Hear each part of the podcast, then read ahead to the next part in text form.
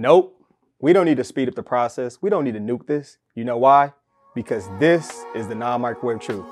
I am C.L. Whiteside, the little man that could, the little man that would, and this is brought to you by Time of Grace Ministry. We did it. We did it. Some of you are like, hold on, what did we do? We got over 100 5-star ratings on Apple and over 50 on Spotify.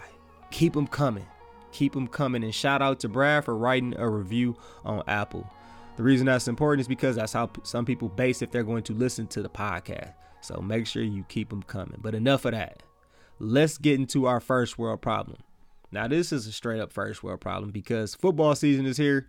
So that means I'm going to watch more television. I'm going to watch the NFL. I'm going to watch my Packers. I'm going to watch Jordan Love do his thing.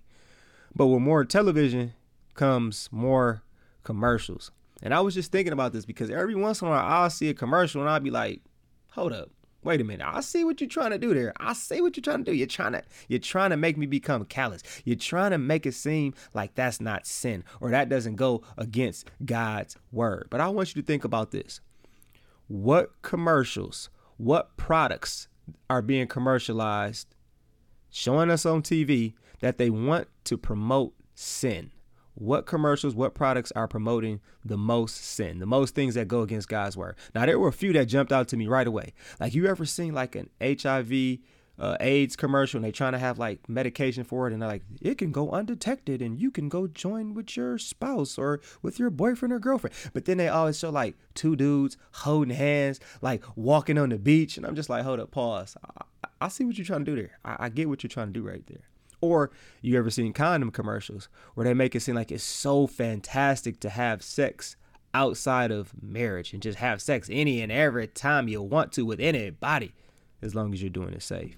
Or adult beverages when they promote alcohol and they're saying get drunk to have a good time. They're switching up a little bit with that because they're trying to say do it in a safe and responsible way. Responsibly get drunk. And I feel like the other two are also saying responsibly and safely as you possibly can. Try to avoid the consequence and sin. But what commercial or what product comes to your mind when you think like, man, this commercial is high key or low key trying to promote sin? And I feel like we just have to be conscious of that because they're always trying to influence us and get us to be like, this isn't that bad, or get us to be callous to it. Now, I would love to hear from you on Instagram or Twitter. My handle is ChampionLife23. And if you're on YouTube, drop it in the comments. What commercials do you feel like are low-key or high-key promoting sinning and going against God's word? And this is our first world problem. It is dinner time.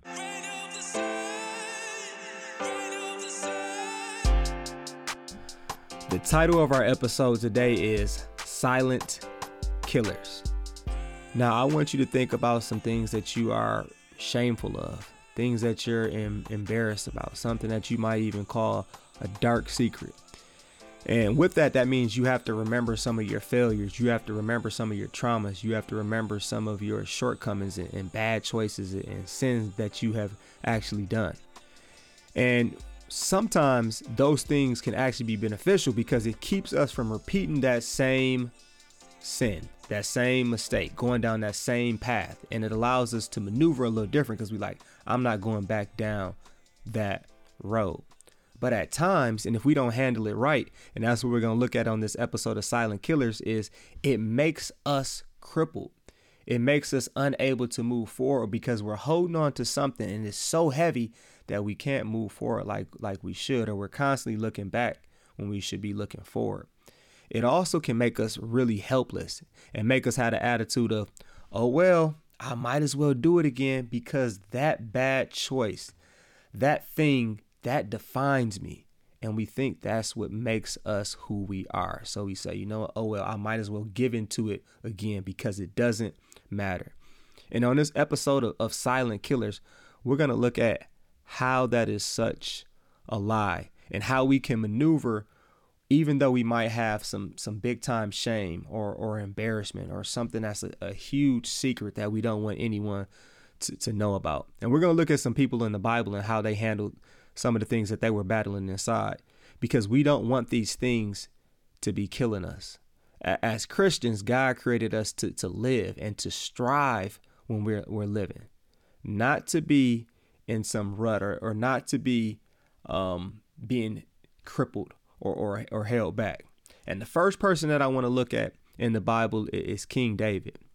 And the reason I want to look at King David is because he once was called a man after God's own heart. But I feel like he represents that person that most of us say, man, they're a really good person, because on paper, King David had it all. He had it going on, you know, like he had tons of military victories. He had a ton of success. Like I said, he was once called a man after God's own heart. This would be equivalent to somebody who's a great churchgoer. They've been going to church all their life. Most of their friends would say, dude, they are awesome. They are a really, really good person. But he had a deep, dark secret that he was super shameful about and ended up being super embarrassed about. And I want to just see how he responded to that. Now, to give you a little background, like how did King David get to this place, this super dark place?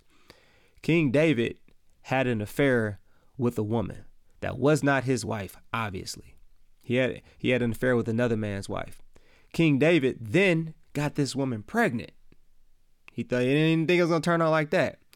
When he got the woman pregnant, he tried to have the husband come back and sleep with the wife so that he could pawn it off and say, look, you just got pregnant by your husband. But that didn't work out because the husband was so upright. And he was like, no, I can't have sex with my wife while all my brothers out at war. That's not fair. So then what did King David do? King David then set up a plan to have this man killed in battle. Like, all right, this is the go signal. Just don't tell him the signal. So then he'll be standing there and then he will get killed. And that plan actually happened. And then King David said, I'll swoop in and I'll be like, hey, I'll take this woman to be my wife because she's a widow. And then I'll look like the good guy. That was his plan. But King David had to be called out on his clear wrongdoing. And that's where we're going to pick up at. This is in 2 Samuel chapter 12, verse 13. So when King David was called out on his mess and the prophet Nathan had to tell him, like, bruh, you are clearly wrong. This is how David responded, and this is how we should respond. Then David confessed to Nathan, I have sinned against the Lord. So he's saying, man, what I did was wrong. The first thing he did was confess his sin. Nathan replied, yes, but the Lord has forgiven you, and you won't die for this sin.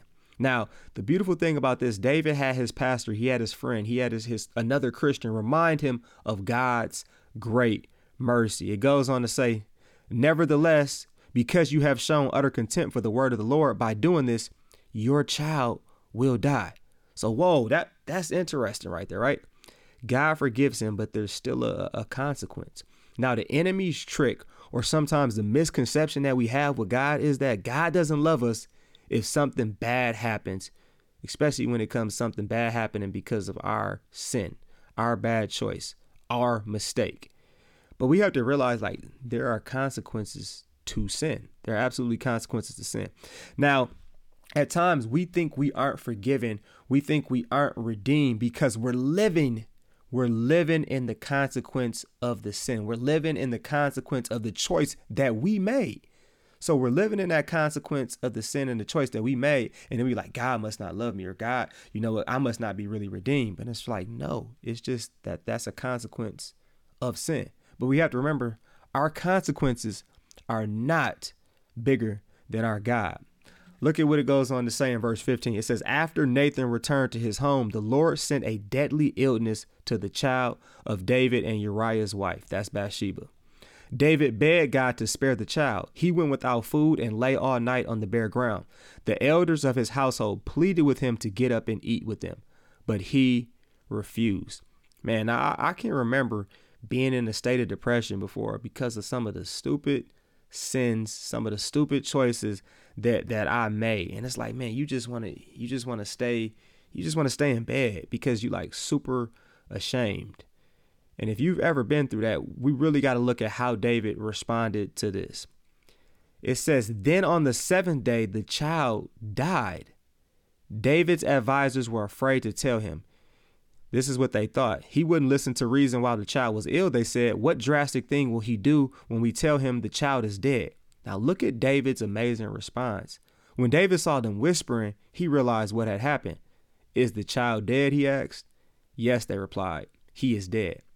Then David got up from the ground, washed himself, put on lotions, and changed his clothes. He went to the tabernacle and worshiped the Lord. And I thought that was such a great point for us to remember, like, man, worship. Worship even if we don't feel like it. Worship if it doesn't even feel good. Like, our feelings will catch up later, but that doesn't change the fact that God is that good and God is that awesome. Just something that's mind-blowing to learn from David in that moment. Worship even if you don't necessarily feel like it, and worship even when something bad happens. Look at what it says after that. It says, after that, he returned to the palace and was served food and ate.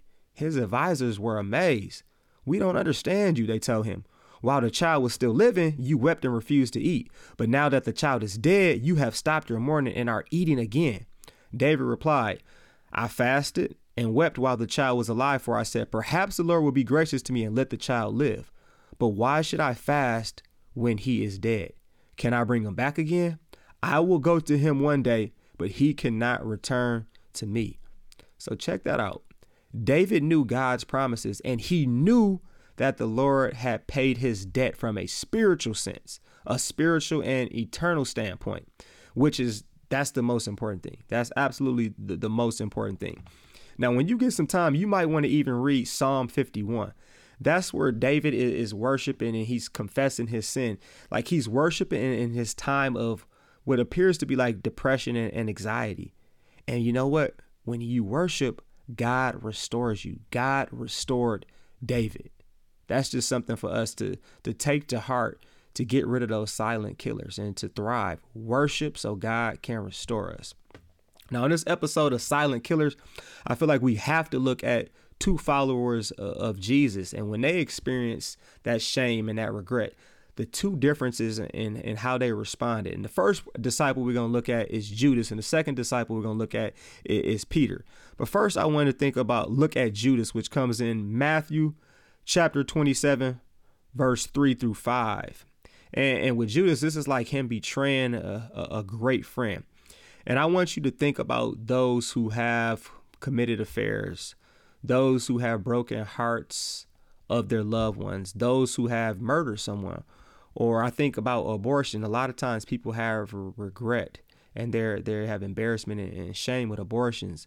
And if you support it or you encourage someone to get an abortion, think about those who have been in really, really bad relationships and made some horrible choices, some things that they like, man, I wish I could have this back.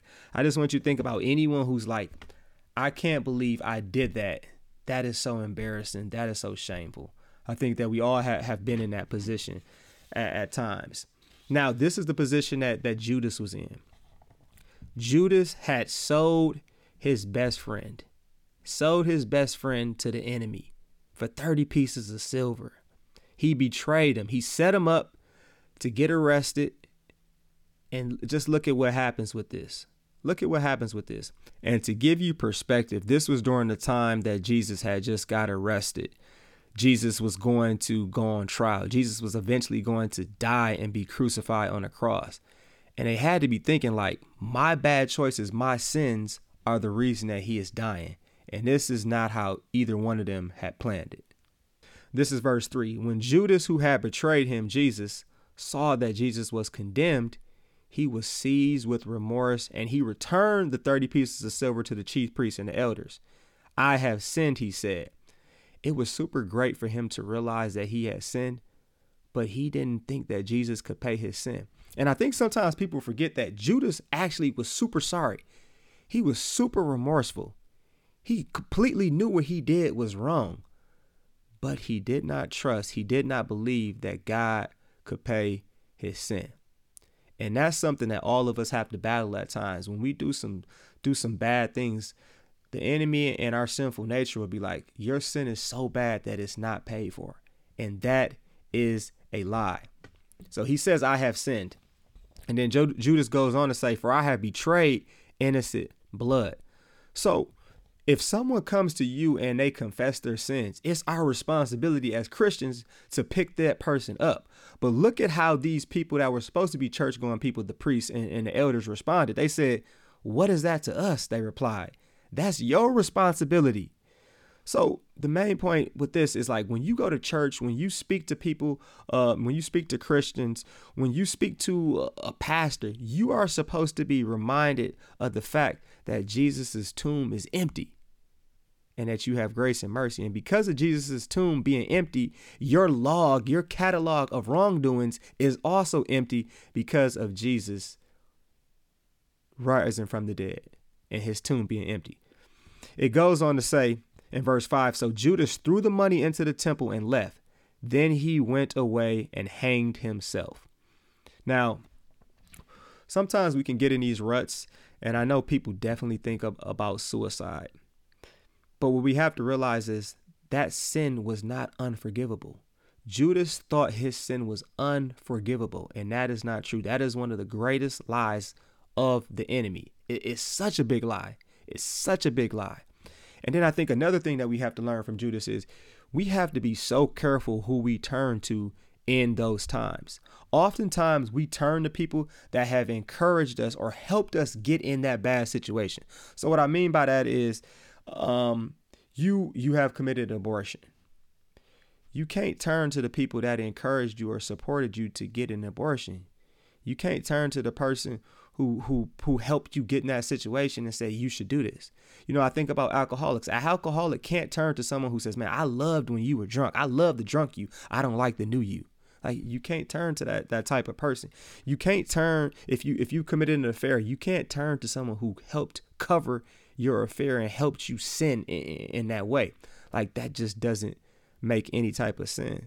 I think about people who are in or were in bad relationships. You can't turn to the person that was it. You were in that relationship, that person that you were having sex with outside of marriage, that person who was mistreating you in that relationship. Like, that just doesn't make sense. And you definitely don't want to turn to people who do not know Jesus. People that do not know Jesus, because they will send you off and they will make it worse. Now, let's look at how Peter responds. Now, to give you background on Peter, Peter was one of Jesus' closest disciples. And Peter told Jesus, like, I will never deny you. And Jesus is like, you're going to end up denying me. And Peter's like, I'm not going to do it. Watch. I'll never do that, Lord. Watch. I will never do that. Now, let's look at what happens in Matthew 26, verse 69 through 75. Peter ends up denying him. It says, now Peter sat outside in the courtyard, and the servant girl came to him saying, you were also with Jesus of Galilee. But he denied it before them all, saying, I do not know what you are saying. So I thought this was super interesting. My Life Application Bible pointed this out, that all of Christians have to be leery of is that sometimes when people ask us about Jesus, we play confused and we play dumb. And that's not a good thing to do. And it breaks down three different things that we usually do, which three things that Peter did. Verse 71 says, and when he had gone out to the gateway, another girl saw him and said to those who were there, this fellow also was with Jesus of Nazareth. But again, he denied with an oath, I do not know the man. And a little later, those who stood by came up and said to Peter, surely you are also one of them, for your speech. Like, bro, you talk like them. You got that accent. You got that Galilean twang. Then he began to curse and swear, saying, I do not know the man. And what I just wanted to point out to you is believers who deny Jesus, they often begin doing it subtly, like by pretending they don't know him or they're too new to discuss God's word. Like, I don't really know God's word. I really can't talk to you about it. Now, when religious stuff comes up, usually they avoid it. If the kitchen gets even hotter, they may deny the relationship with God at all. Does this sound like you at all? Does this sound like you at all? Because if it does, you got to watch out. You definitely have to watch out. You're on the road of disowning Jesus then. It goes on to say, immediately after he got done doing all this denying, immediately a rooster crowed. And Peter remembered the word of Jesus, who had said to him, before the rooster crows, you will deny me three times. So he went out and he wept bitterly. But let's look at how Peter responded. Peter, unlike Judas, he ended up being around people that loved Jesus and were followers of Jesus. It says that the disciples were together with each other. Luke 24 verse 9 says, when they came back from the tomb, they told all the things to the 11 and to all the others. And then Peter in verse 12, he ran to the tomb. But that makes it very clear that Peter wasn't by himself. Peter was with the other disciples. He was with other people that love Jesus. Now, in our world, we definitely have the church. Hopefully you have some Christian friends. But what we also have to remember is, like, you can get counseling. And I would highly recommend that at times, to get Christian counseling though. You need people to reflect and to point you back to Christ and what he has done for you. I guess, you know, worldly counseling can be good, secular counseling, but it's nothing like having someone point you back to God and to Jesus and his grace and his mercy and someone who loves him. Because that can give you the truth that you really need. Sometimes, you know, the secular counseling, it definitely can be good, but you might have that missing piece. And that's why I would say, you know, Christian counseling is something that's super awesome. Now, something else to see on how Peter responded is Peter didn't reject the message. Like, he heard the gospel message. And in Mark 16, verse 6, the angel makes this very clear that there's a message for Peter. When he's talking to Mary Magdalene and he's talking to the women, and he's like, you know what? Make sure you tell Peter this, because the tomb was empty and they were all confused. They all were like, man, I don't know what to do. It says, but he said to them, this is the angel, do not be alarmed. You seek Jesus of Nazareth, who was crucified. He is risen. He is not here. See the place where they laid him, but go tell his disciples and Peter. He specifically said Peter, that he is going before you into Galilee. There you will see him as he said to you. Now, the angel mentions Peter specifically so that Peter knew that Jesus didn't reject him. And what the enemy does when we do these hideous and horrible sins and make these choices, the enemy was like, you know, Jesus don't mess with you no more. Jesus has rejected you. But this just reminds us, and Peter didn't reject that message, that Jesus still loved him. Peter didn't reject that message. Now, Peter had to go back, and Peter had to eventually humble himself, because Peter ended up becoming the rock on which Jesus built his church on. And what we see with this is he allowed the Spirit to strengthen him. He allowed the Spirit to give him the strength that he needed. His position of power came from the Spirit, and that wasn't because, like, Peter's past. He let go of that. He definitely let go of that. Now, something that I want to point out with you with this Jesus, when Jesus rose from the dead, and when we are going through depression and anxiety, these different silent killers, these different things when we feel just absolutely horrible, is that grief blinds us. Grief blinds us and doesn't allow us to see Jesus for who he is. And I thought about this when I was reading, and I was looking at the two disciples that were on the road to Emmaus. They didn't even recognize Jesus. And it's like, why didn't they recognize Jesus? Because of their grief. Mary Magdalene, when she first saw Jesus, she didn't recognize him. Why didn't she recognize him? Because of her grief. And that's the same thing with us. Our grief doesn't allow us to recognize Jesus at times, but that doesn't change the fact that he is God. And that's when we really want to be in the Word. We really want to be surrounded by Christians. We really want to hear about the promises that God has given us, the promises that he's like, you know, don't you remember I said this in the scripture? Don't you remember that I love you? Those are the promises that we constantly need to hear and constantly need to be reminded of. Because when you think about this, when Jesus rose from the dead, that empty tomb allowed us not to be slaves to the law, but we are actually under his grace, under his undeserving grace. And as believers, we don't have to be silent killers. Like, we don't have to have any silent killers. We can live as believers. And to wrap this up, I want to look at 2 Corinthians 5, verse 17 through 19. This is so encouraging. For believers. It says this means that anyone who belongs to Christ has become a new person. So when we are in Christ, we are a new person. That's why we can get rid of those silent killers. The old life is gone. A new life has begun. We are so worried about people with jacked up issues and how they view us that we forget to think about, like, how God views us. How does God view us? God views us as a new person. He views us as holy and righteous because of what Jesus has done. And it goes on to say, and all of that is a gift from God, who brought us back for himself through Christ. And God has given us this task of reconciling people to him. That's like not counting our wrong against us.